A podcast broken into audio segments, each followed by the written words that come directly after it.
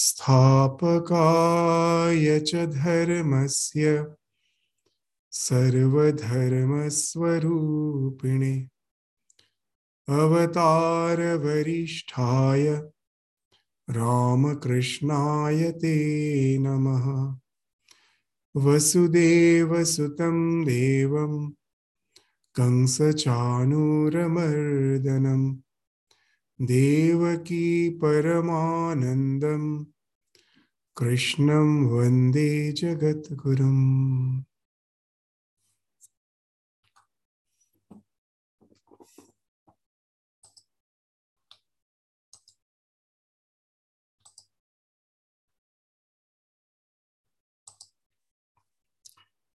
So, in the last class, we were studying the 49th sloka of the second chapter of Srimad Bhagavad Gita, where we found that the idea that the actions done with the hankering of result is far, far inferior than the yoga done with the tranquility of mind, which is possible only when we are not hankering for the results. Durena yavaram karma buddhi yogat dhananjaya buddho sharanam anvicha kripanaha phala hetav. So in that, in this sloka, the word kripana, which we found was the significant word. The kripana means the one who is miserly. So why is such a person who is hankering after the results of his action has been called a miserly? Because, from the spiritual sense, the potentiality to remain equipoised, tranquil in all the moments of life is possible. As a human being, we can develop that orientation, that attitude, where my body mind complex goes on working as per the duties and responsibilities of life are concerned. But I can keep my witness self as if apart from it, just observing that my body mind complex is going through all those activities as per the situation, the circumstances needs. But I am something apart from it. I am not a part of it. I'm just observing the eternal soul is always at equipoise. I am one with it. All the disturbances are just the fringes, just on the shore, just in the deep ocean. If you go, the ocean is calm. As you come to the shore, you can see the waves. So it's all the turbulence is just on the shore of our existence, deep within, in the core of our being. It's always calm the more I can be attuned to that, the more I don't get identified with just the superficial, the surface level of my existence, the more I can go dive deep within, the more I can enjoy the equipoise. And as a human being, we have that faculty. We can develop that faculty of remaining identified with ourself when the work is going on. I need not have to be identified with it. So, this, as we don't try to realize this potentiality to remain calm and equipoise and enjoy the tranquility of soul, even when the actions are going on, that we can enjoy the contemplation even in the world of action that potentiality as we never try to realize because of our distorted orientation orientation wrong orientation which is based on ignorance that orientation of always hankering the results of our action which we never get which is always eluding as we have described in the previous sloka that the nature is not planned in any way to really give us the enjoyment which comes out of the, all the actions as a result of fulfilling the desires. We will find that it's never possible. The nature of the universe is such that it gives The happiness is there just to provoke me, to lure me to do something with which the nature is sustained. It's in no way going to give us eternal peace. We are in a hedonistic treadmill where we are trying to achieve the highest fulfillment of life through all our worldly pursuits. But we find we are always in the same place. We are always dissatisfied. You never get satisfaction. And it's never possible. So, as it is not possible, stop that chase and be established in yourself and just witness how the psychophysical existence, guna, guneshu vartante. In the Bhagavad Gita, later, this idea will come that all the gunas, which constitutes the external world, that interacts with the gunas of which I am constituted. And that's how it's just the biology, the chemistry of it, which is going on, which has nothing to do with the real me. So, unless I try to realize that I am a kripana, I'm a miserly person. So, that was the idea which was being described in the 49th sloka. So, now we will proceed to the 50th sloka. What it is saying? is a buddhi yukta jahatiha ubhe sukrita dushkrite tasmat yogaya yujyasva yoga karmasu kaushalam. So endued with that evenness of mind of which it was spoken of in the previous sloka. Buddhi Yukta, endued with that evenness of mind jahatiya jahati iha in this very life you cast off one casts off what he casts off. If you can always maintain that equipoise, the detached way of doing action without hankering for the results, with the idea, it's not the self which is working. The self being projected through the body mind complex has activated that and it is working. The self remains as it is in its own equipoise, never disturbed. So, as with the buddhi, I can always remain in that state of tranquility, equipoise. I can cast off in this very life what? Ubhe Shukrita Dushkriti. Sukriti Dushkriti. All the results of good deeds and evil deeds. Whatever we do, it accrues some result. The good deeds will be accruing some good results the evil deeds will accrue some evil results.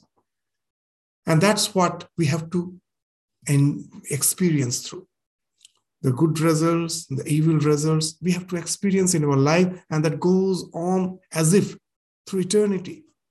All our actions will result. I have to experience that. While experiencing, I accrue new, new actions, new karma, and that in the future again, I have to experience them. It is as if there is no exhaustion of it. It goes on. Are we to go on in this wave of sometime in ecstasy, sometime in depression, as if like a helpless, rudderless boat? I'm just carried by the waves of samsara. Is that's my destiny? So here the Gita, Bhagavad Gita, Bhagavan says, no, we can transcend it. We can come out of it if we just change our orientation. It's not that we have to renounce the action, the action goes on. Change your orientation.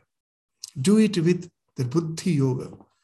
Do it with buddhi. Use your intellect to always remain in that state of equipoise identified with that state of equipoise, even when the body mind complex is going on through all its duties and responsibilities.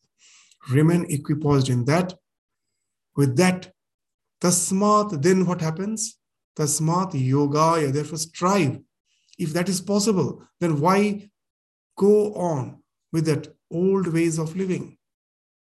If you know that I can overcome the sukriti and dushkriti, the results of good action and evil action, just by being established in myself Why should I continue with that old way of life where I am constantly chasing after the pleasures of life, trying to enjoy the results of my action? So come out from that mood of living, from that groove, and strive for yoga. Tasmat yogaya yujyasva. What is yoga? Yoga is nothing but karmasu kaushalam. Doing action with skill, with dexterity. The same action we do, but with higher efficiency. How it can be done. So, what's the idea? Within this sloka, the first idea, as was the traditional way of thinking, that no action is 100% good or 100% evil. All actions are mixed. Even when Swami Vivekananda was delivering lecture in the West, he was saying that when I am speaking to you, you feel that it's all good. But just to continue living constantly within our body, the, my antigens, my antibodies are killing the bacteria. Even at that time, the idea was there that is constantly so many lives are being just to sustain myself. That I think all good, it's not possible even just a single breath we take and single breath a single time we breathe out so many germs microbes are constantly has to be killed that's what he is saying that even when i'm talking to you it may be good to you but the germs the bacteria the microbes thinks me to be the greatest villain that i am not allowing them to live constantly in the life these two are mixed there is no way life is possible without the death of someone else, without the annihilation of someone else. Even when I am not physically killing someone, it is the plan of the nature. As in the Brihadaranyaka Upanishad, very nicely it has been said, said that Ashanaya hi mrityu. The moment you are hungry, it means death. It means death to someone. Somewhere there may be higher forms of life, lower forms of life we say that it's better to avoid killing the higher forms of life because they're more conscious. But still, the fact remains the lower forms of life are also life. They don't want to be annihilated. No one wants to be killed. We may say they don't have that type of uh, uh, the experience of pain, the lower forms of life. But actually, it is not the fact. In this life, know for certain that misery is like something which pervades your entire being. There cannot be more misery and less misery. Anyone you ask who is going for suffering, he will say, My suffering is intense. You may compare and say, My suffering is more intense than him or her. But he says his suffering is intense. Why it happens? Because all the feelings are like a gas. In a room, when you just uh, inject through a syringe some amount of gas, it won't stay just uh, in one corner of the room. It will spread the entire room.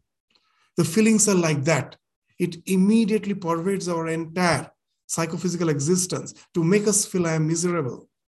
But why we feel that my suffering is more and the other suffering is less? Because always when I'm seeing the other suffering, it is masked. Just the way when someone is hanged, what we do, you will find that practice is the one who is hanged is always his face is covered, is masked with some black cloth. Why it is done? That the reactions that when he's hanged, the painful reactions which will be visible in his face, I shouldn't see it because it affects me. When I say when that the lower forms of life, when they are killed, it is actually not that suffering which enters with the higher realms of life. It is a totally wrong way of understanding because the nature has masked. The one who is going through that pain is the same pain as any form of life. Pain cannot be, as we were saying, higher and lower. Even small pain in your life appears to be as if the intense pain, which is which can be compared with any other pain. That's the nature of pain. And what, why we are saying this? That there cannot be any action in this life which is 100% pure, 100% good, and some action which is 100% evil. Even the crime, the, the one criminal who is killing others for getting some money is most probably doing it for some loved one whom he feeds. And that, that the feeding a person is always good. Yes, he has uh, resorted to some evil means, but at last there is some love in his heart for some near and dear one whom he wants to feed. So, how can you say that action is total evil? At last, he has some love. With that money, he's not only enjoying himself, he goes and that compassion, that altruism is still in him. He goes and tries to relate his love with someone else. So there cannot be any action which is 100% good and 100% evil. And now we know that the result, all the actions is going to yield result. So there cannot be 100% good result, 100% bad result. It has to be mixed. And that's how we are going through this life after life. We enjoy whatever is the scriptures say that the fund, if you're the fund of your good actions are more and the fund of evil actions are less, then first you will enjoy the pain and then you will enjoy the good the results of your good action. But that also will get exhausted. So, and, and if it's opposite, if good you have done is less and evil more, first you will enjoy the results of your good actions. Sometimes in this life we say that this person has done so much of evil. Apparently, it seems he is happier than the one who has done so many good actions. A person who has done a lot of good actions, he sometimes seems to be suffering. But the one who has done evil action seems to be enjoying. Know it for certain that what the fund is low, that has to be exhausted first. That however evil you may do, some good you have done, you will enjoy immediately that. But all the evil actions are waiting for you to be exhausted after that. So here, all, and when the person has done good, some evil in some way happens through our life, knowingly or unknowingly, he will exhaust that first. Two, enjoy the results of his good action later. Whatever, we are not trying to uh, just justify uh, the suffering and all. The, the, the main thing which we want to say is that the, all our actions are mixed and the results are also mixed and it goes on as if through eternity. Is there no way out? So here the scripture says, it is not the actions that binds us.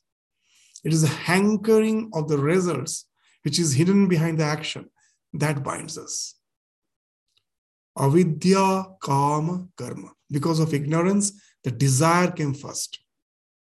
That I am not eternal as a psychophysical existence, but because of ajnana, something within me says you're eternal. And I try to realize that eternity through my body mind complex. This attempt to realize the eternity through the body mind complex is the basis of all karma, all the desires. And that yields in action, that desire that I want to be eternal and this body mind complex. The desire for that makes me do some action which is favorable to it, avoid some way of life which is harmful to it. So this raga, dvesha, abhinivesha, the three factors speaks of the desires. So the entire Karma Yoga, what it says, when you understand that because of your ignorance, all these desires have resulted. Now I can immediately cannot stop the karma.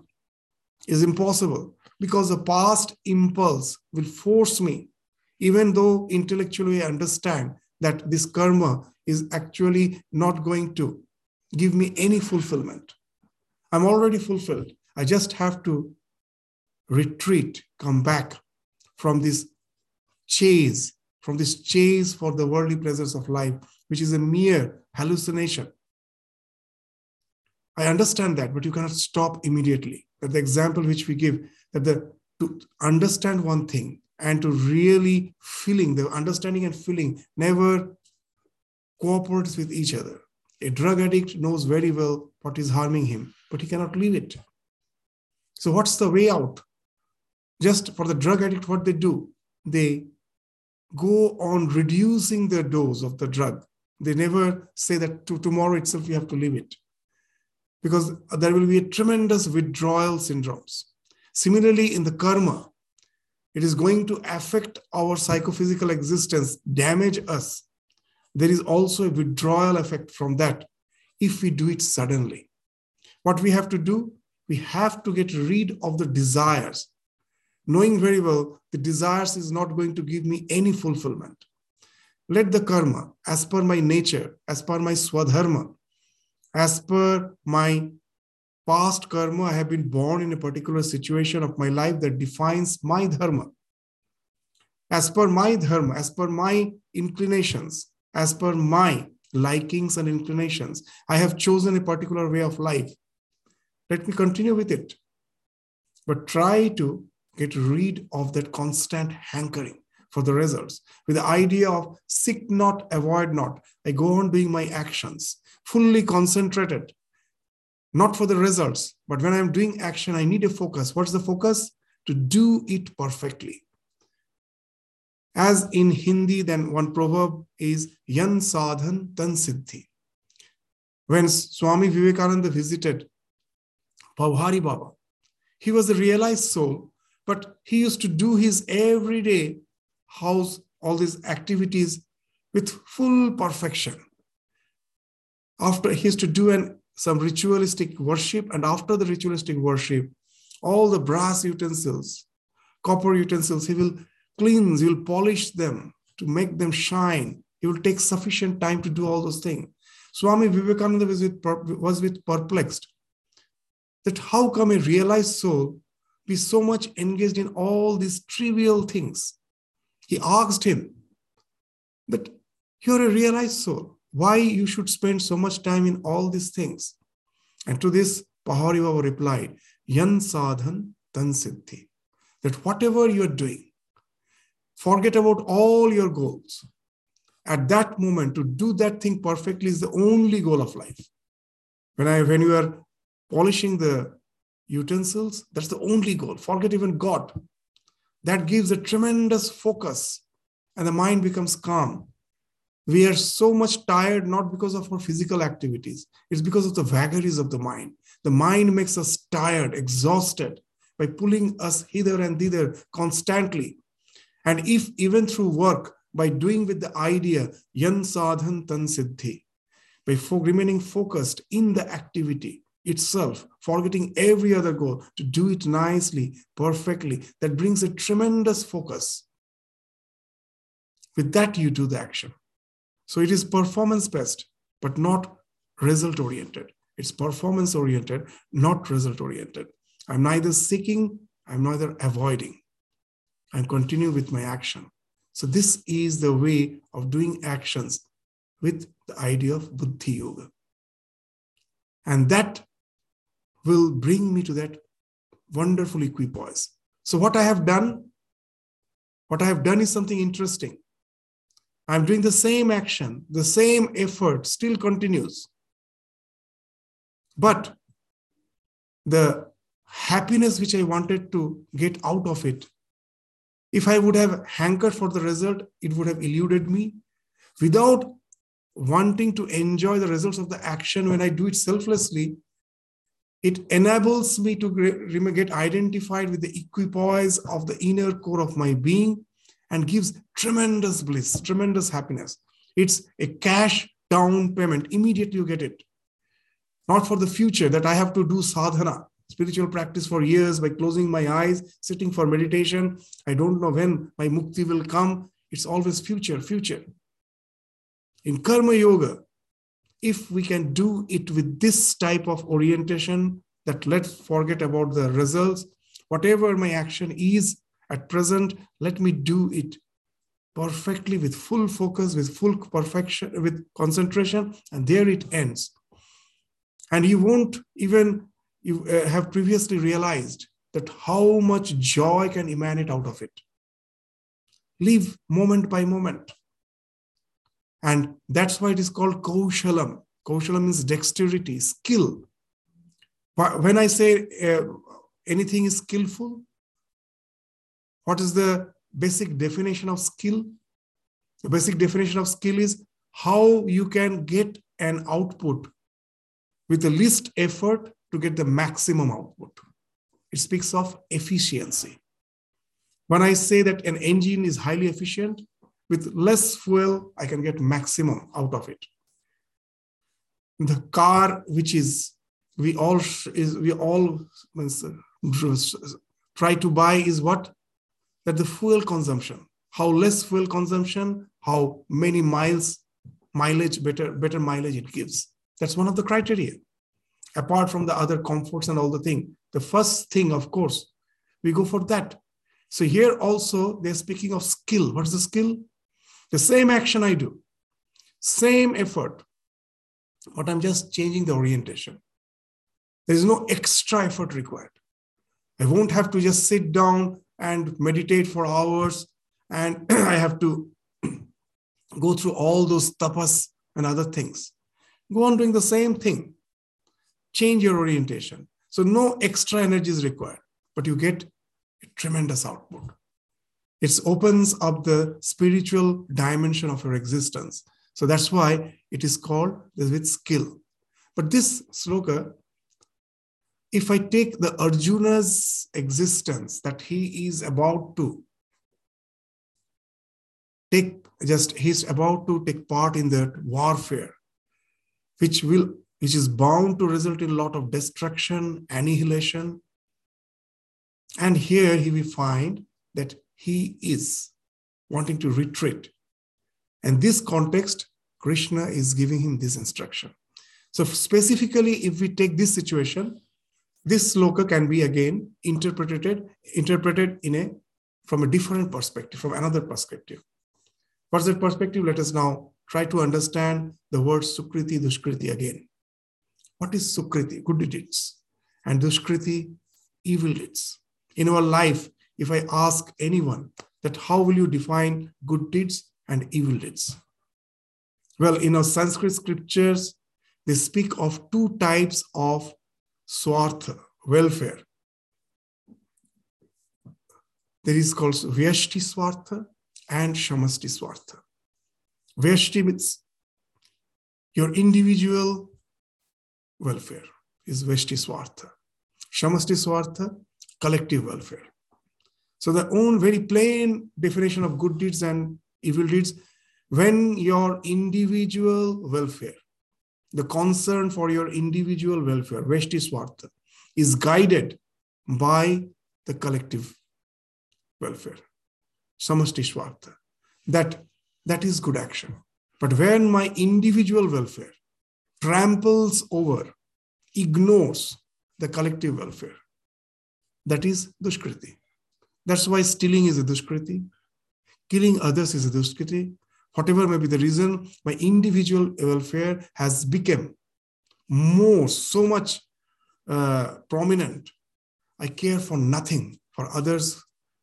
So that's why you will find all the laws, rules, regulations are meant, are meant for to control your Veshti Swartha, to guide your Veshti Swartha with the Samasti Swartha that if I have to, when I'm traveling through the road, going to my destination as early as possible is my swarth, is my concern, is my basic need. No one is saying, no, you shouldn't. But at the same time, it shouldn't be at the cost of others. That's why the, all the traffic rules are there. So if I follow the traffic rules, that is good action. If I'm not following, it is bad action. Why? Because my selfishness is at the cost of others' welfare. That I am trying to go to the, my destination without taking care of the others. Each and every person have their own interest. I'm not taking care of that. So that is evil. Any that the entire legal system is based on that.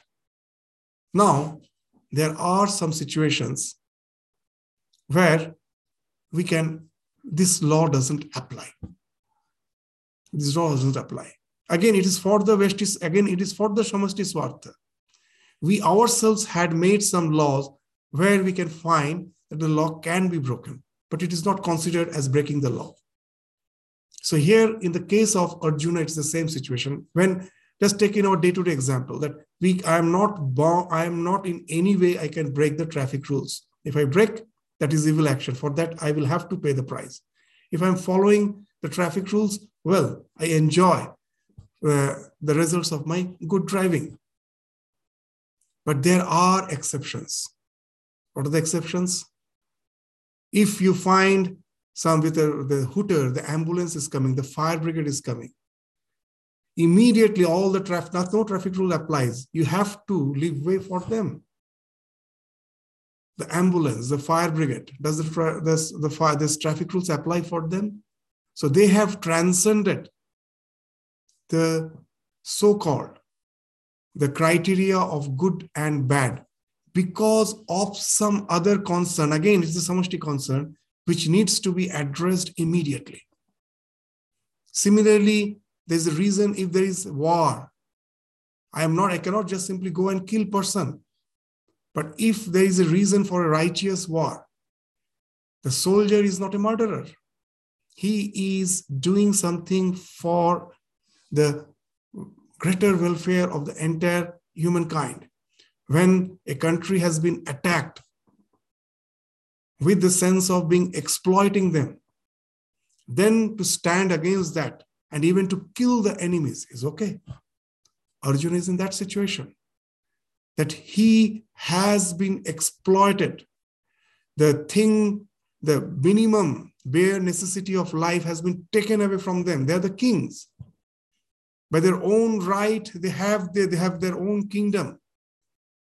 By a false game, it has been taken away. And now, when they're just uh, willing to be satisfied only with five villages, nothing else.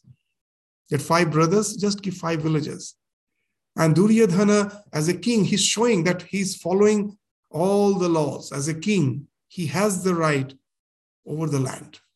It is he who is going to decide whom to give how much land. And he, out of vengeance, out of uh, this jealousy, what he's saying that I am not going to give even the pinch of soil, which you can pick up with the end of a needle, Suchagra Medini. So that's his attitude. If you, from the legal point of view, you cannot in any way make uh, just say that Duryodhana is a criminal. What he has done, he has used the law, the law which is meant for the welfare of all, he used it, bent it, exploited in such a way that he is just accruing for the results for he's just trying to get the results for the selfish purpose at the cost of all others. He's trampling. And that's the cause of the war. Here the so now the question of Sukriti, Dushkriti changes. The moment you orient yourself with the divine plan. Krishna is there to bring back the harmony, the stability in the society. He has tried his best. He has tried his best to bring back that stability through peaceful means. It all failed. Repeated attempt, it has failed. War was inevitable. There was no other way. So it's the plan of the divine. The Lord they say that God has infinite patience. He goes through all our pitfalls, our this backslidings. He with patience, he will be waiting. He gives us sufficient chance to come out, overcome that. But if he finds that our intention is wrong, we want to do it for some wrong purpose, that we sometimes we have a good intention, but our tendencies makes us fall. God is quite happy with it. He will give us again and again the attempt. He will give us chance to again overcome that. But if our intention is to exploit others, I willfully resort to that evil thing, then God's way of action is that it means the destruction for that person. There's no other way. That's why in this world, at last we find the evil never, the evil never wins.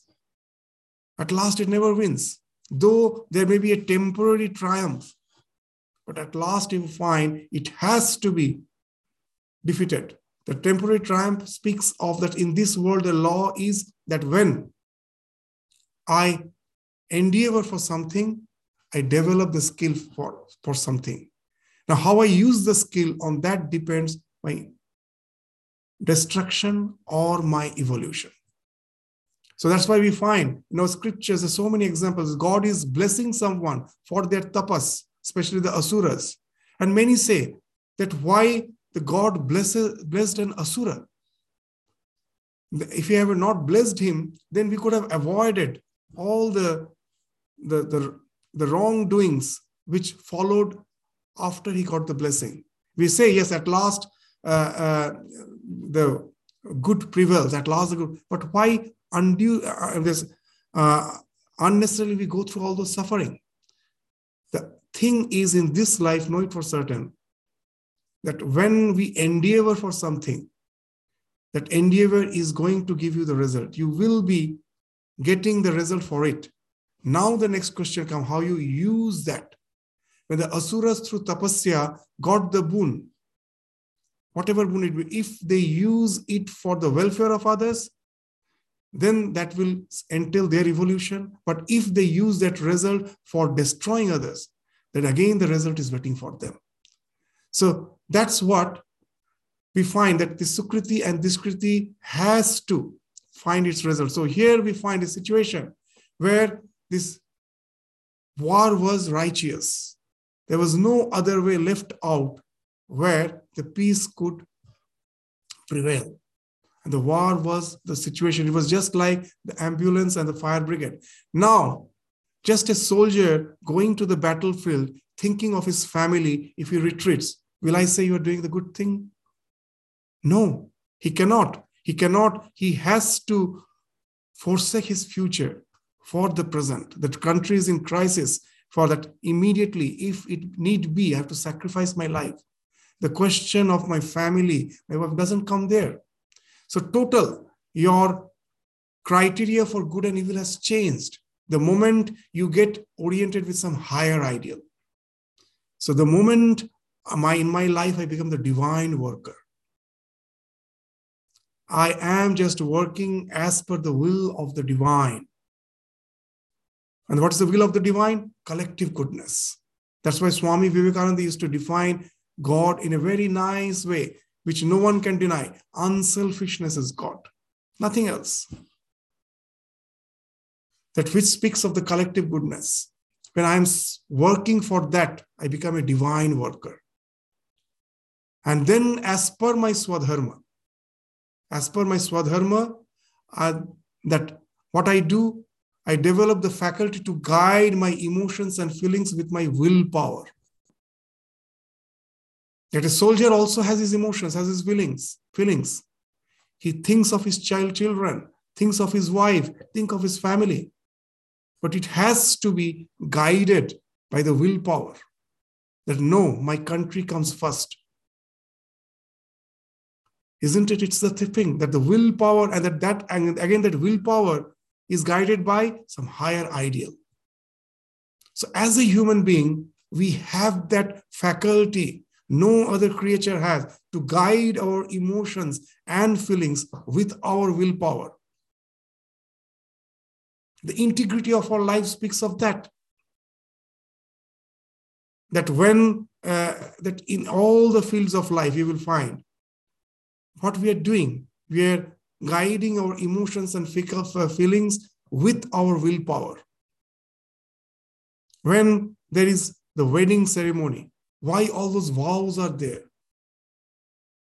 It's nowadays people are sometimes we find that they take it as a ritual. They're not very much interested at what the vows they're taking. But why they were all that uh, this these vows were um, created. Why we take those vows? Because we as a human being have the faculty to guide our emotions with our willpower. We have. Why in the weddings people are invited? Because when you're taking vow, when you're taking alone, no one knows. The vow, when no one witnesses your vow, that is no vow at all. it has to be witnessed by other. That gives the strength of my willpower. I've already this is a thing which i have professed which i have told to all. Now i have to stick to it. That's that's that's why that's important. And now throughout my life my emotions my feelings should be guided by that which is for a higher purpose what's the higher purpose marriage is after all for the integrity of the society we find that the most affected for any disrupt disrupted marriage is the children, the future of the society. It is not my whims and my fancies that gets the importance there.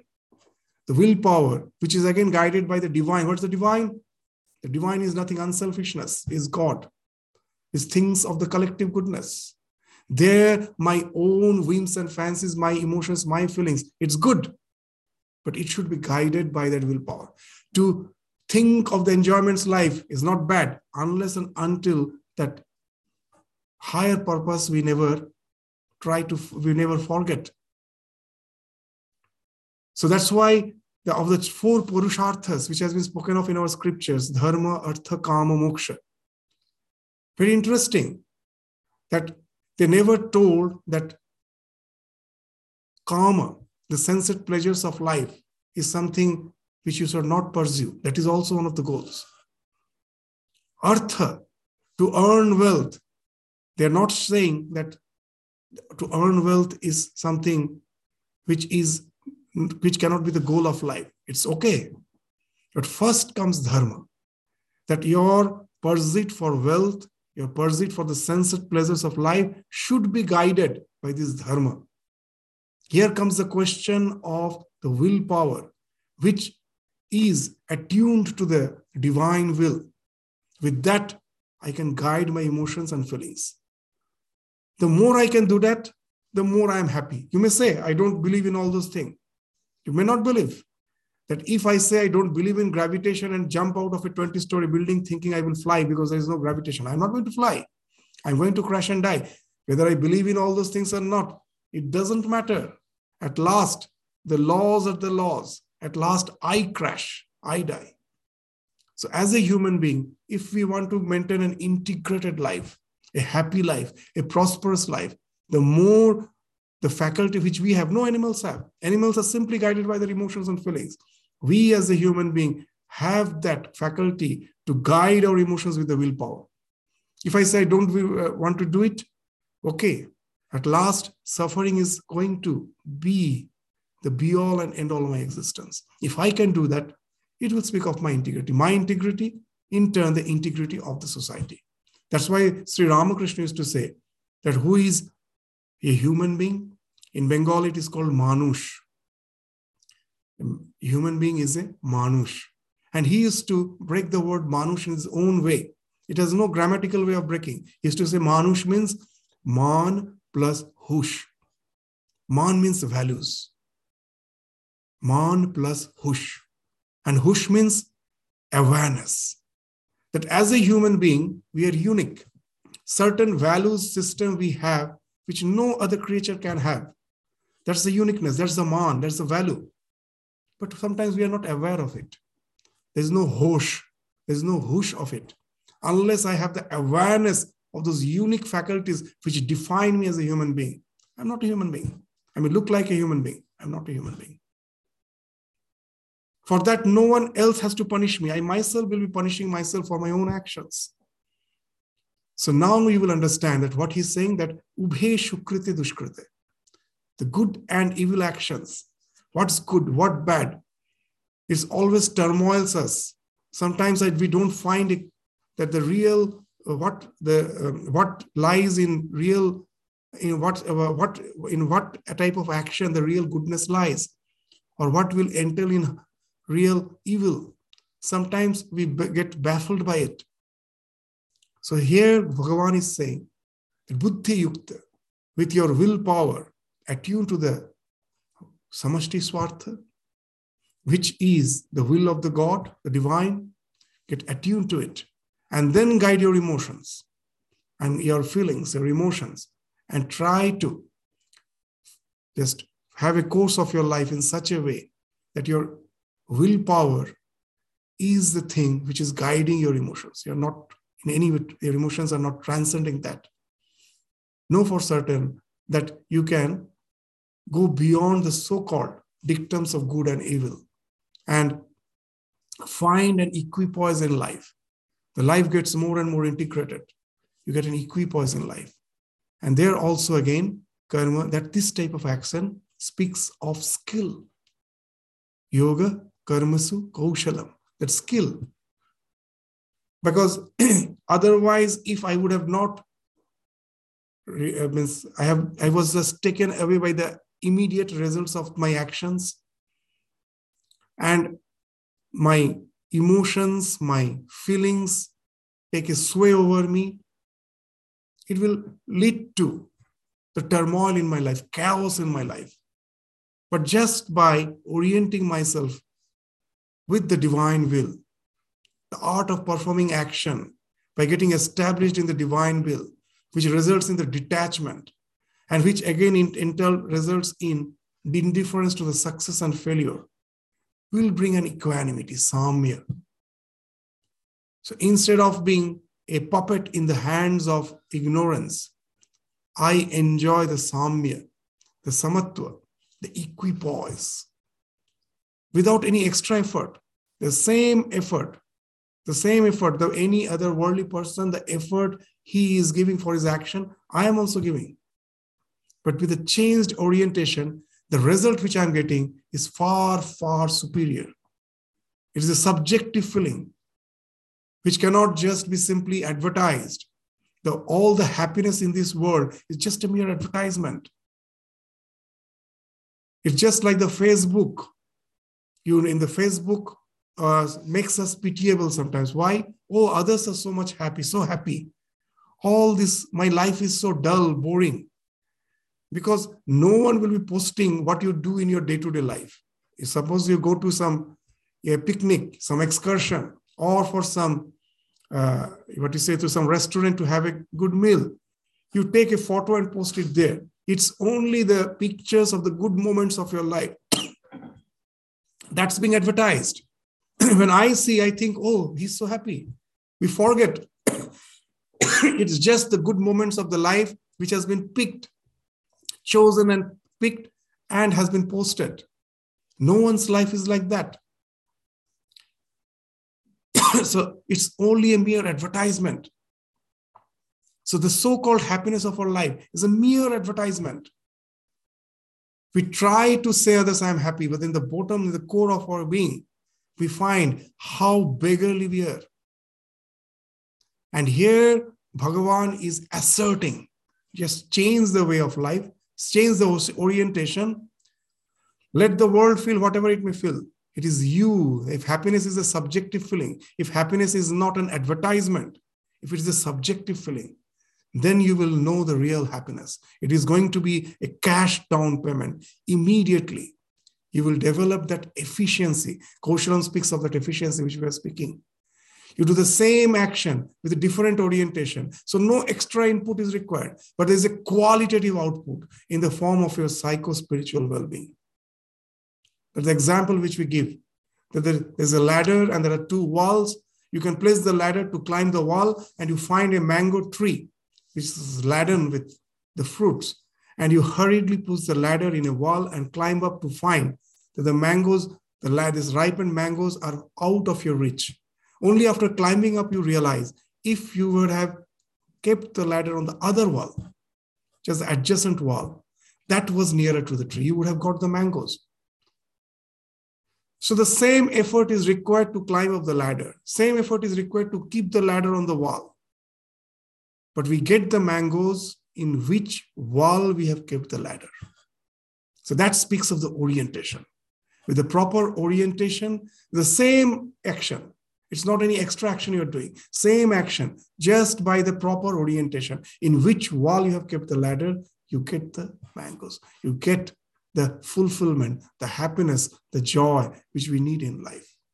And that's the wonderful thing Bhagavan is saying here. So, how does action lead to liberation? Will be it's not only the joy, the cash down payment, which we do, which we get instantly after doing an action selflessly it enters in the final emancipation liberation, which the scripture speaks of just by doing the karma, it not only gives me the cash down payment when I'm doing the action selflessly, in the long run, ultimately, it enters in my liberation. That's the next sloka. Karmajang buddhi yuktahi, the 51st sloka of the second chapter. Karmajang buddhi yuktahi phalang tyaktva manishinaha janma bandha vinir mukta padam gacchantya anamayam. Gachanti anamayam. Gachanti anamayam. Karmajang, the wise, the introspective, is being considered as manishi. The one who doesn't do his actions just out of impulse. He's not impulsive. Before each and every action, he's an aware. He's a, is a person of awareness. As in English, that proverb goes, the price of purity is vigilance. The price of purity is vigilance. If you have to be pure, you have to be vigilant. That speaks of buddhi yukta, that I am not impulsive. Before every action, I am vigilant enough, quite introspective enough, wise enough to do it with that evenness, with the tranquility of even mind. That's why buddhi yukta hi karmajang hi phalang tyakta manishina. That manishina is a very important word. The one who is introspective, who is not impulsive, is a wise. He is of even mind. To be an introspective person, you have to be of an even mind. Buddhi yukta. He, what he does, he renounces the fruit of action. Karmajang phalang tyaktva. That we have studied in the previous sloka also. In this sloka, what it is speaking, it is speaking of that ultimate the milestone it has been spoken of in the previous sloka. You get the immediate joy, the immediate tranquility. But that tranquility is not just the final goal. The final goal, if you go on in your life's journey by taking those moments of tranquilities which you get from your selfless action as the milestone, at last, it will take you to that freed from, to will free you from the fetters of birth and death. Janma Bandha Vinir Mukta. From the free from the fetters of birth, uh, this birth. Birth, of course, means death. When you are born, you're dying. Again, you have to be born. So, this cycle of birth and death, you can transcend.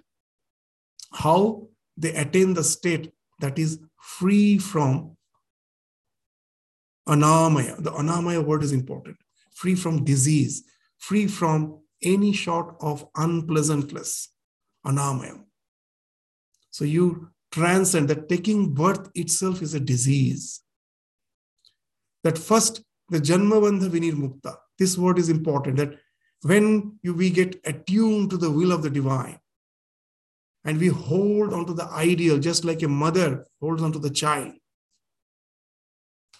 You know, this, this righteous war can result in immediate liberation, instant liberation.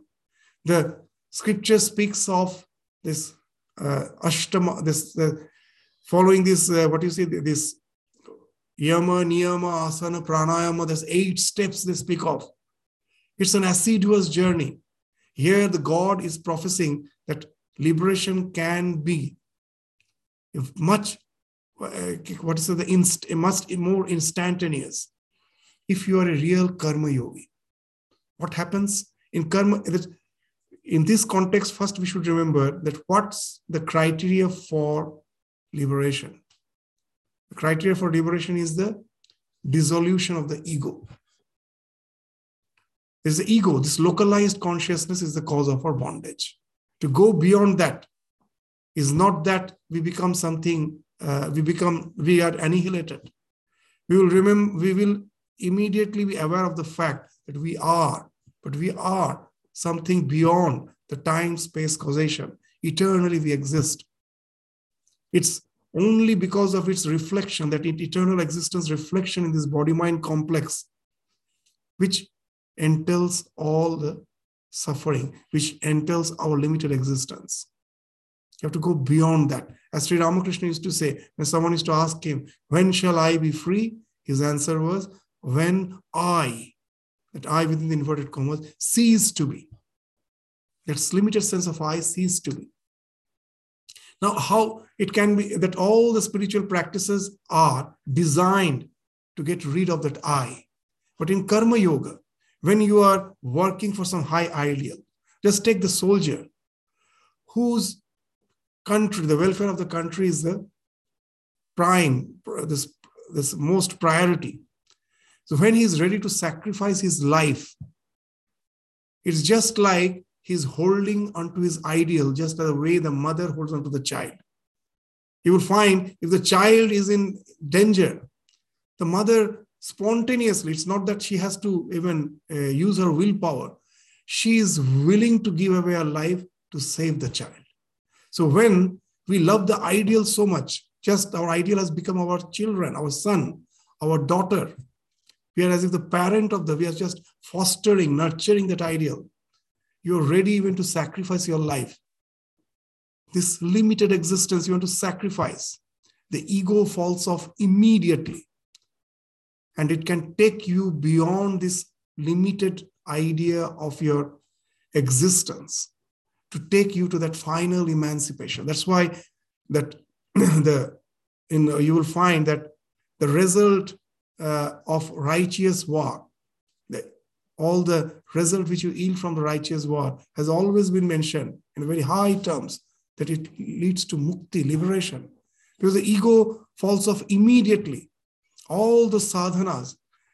That's why in spiritual journey, constantly we are making a mistake that we think that the joy which we have from meditation by forsaking all our actions and duties, it's in no way mukti. It's a golden chain. It's a golden chain that the happiness which you get from the meditation, the tranquility, is also a chain. You get bound to it.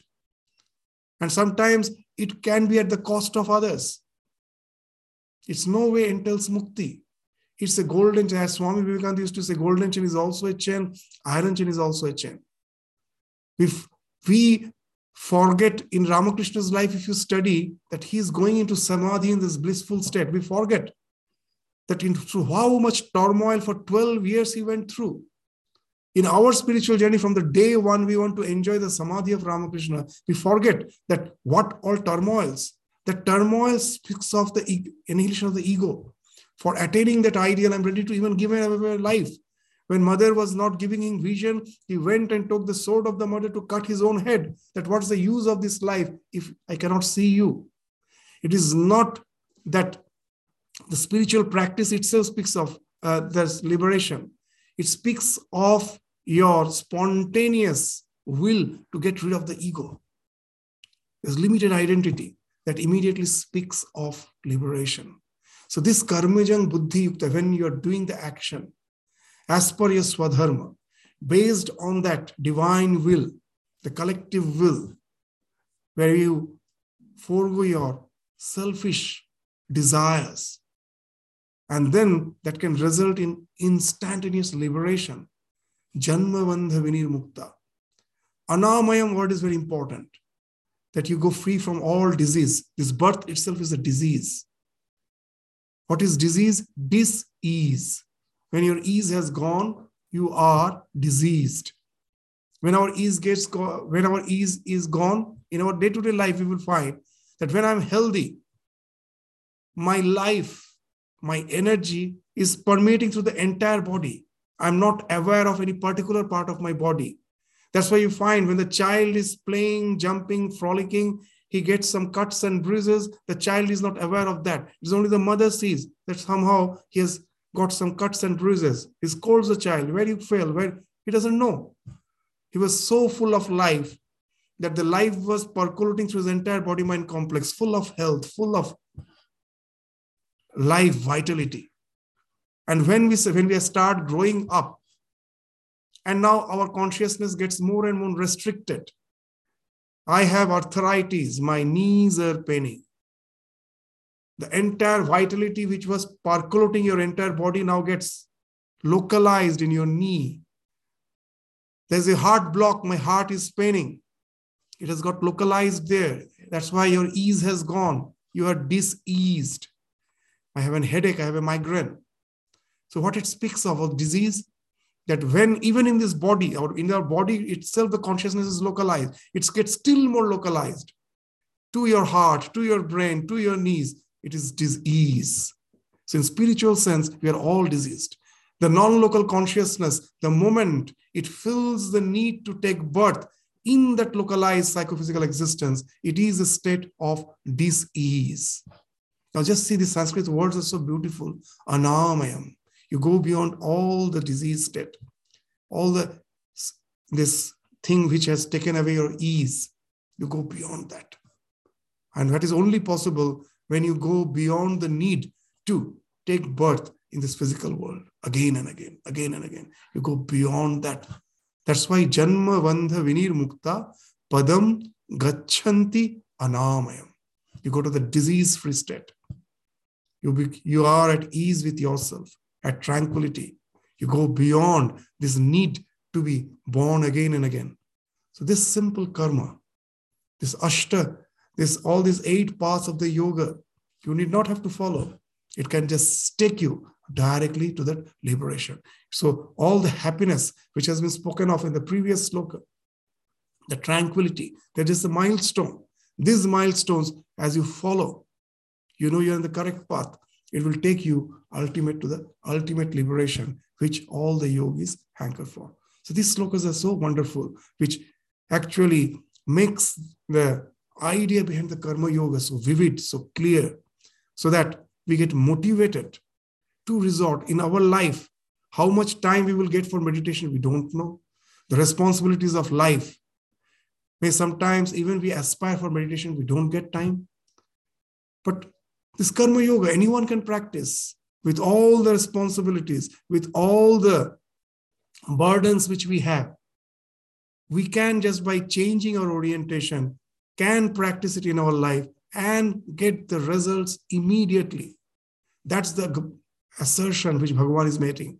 The Gita maybe 5,000 years old, but its teachings are so relevant today, more relevant than any other time, where we don't find time for any leisurely activities.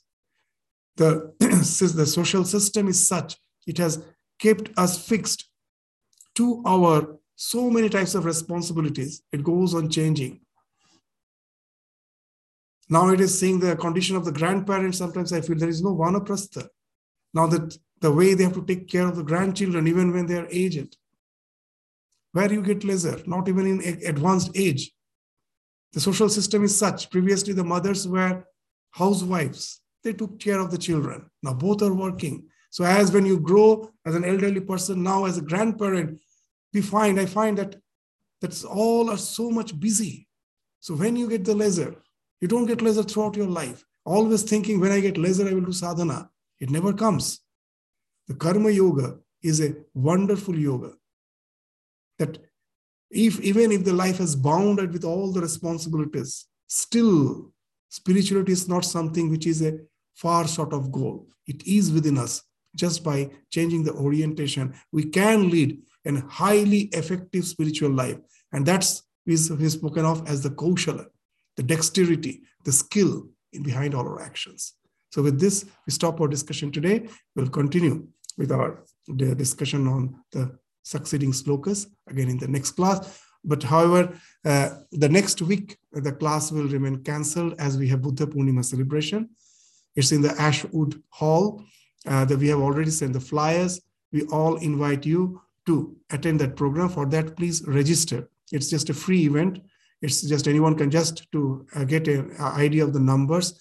We have kept it in the Eventbrite and register so that we can make arrangements as per the number of attendees are concerned. And you're all invited to attend that event. Thank you all. Namaskars.